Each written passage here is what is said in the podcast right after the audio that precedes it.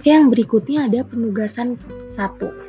Dalam konteks ekonomi, perekonomian yang diharapkan adalah perekonomian yang adil, tumbuh sepadan dan berkesinambungan dengan tatanan sosial yang bermoral dan beradab.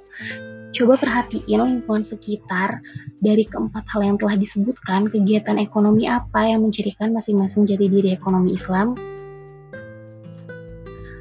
Kegiatan ekonomi syariah di lingkungan sekitar saya yaitu terdapat toko busana muslim yang menggunakan sistem syariah yang baik, terdapat juga perbankan syariah dan minimarket syariah, contohnya dua satu dua.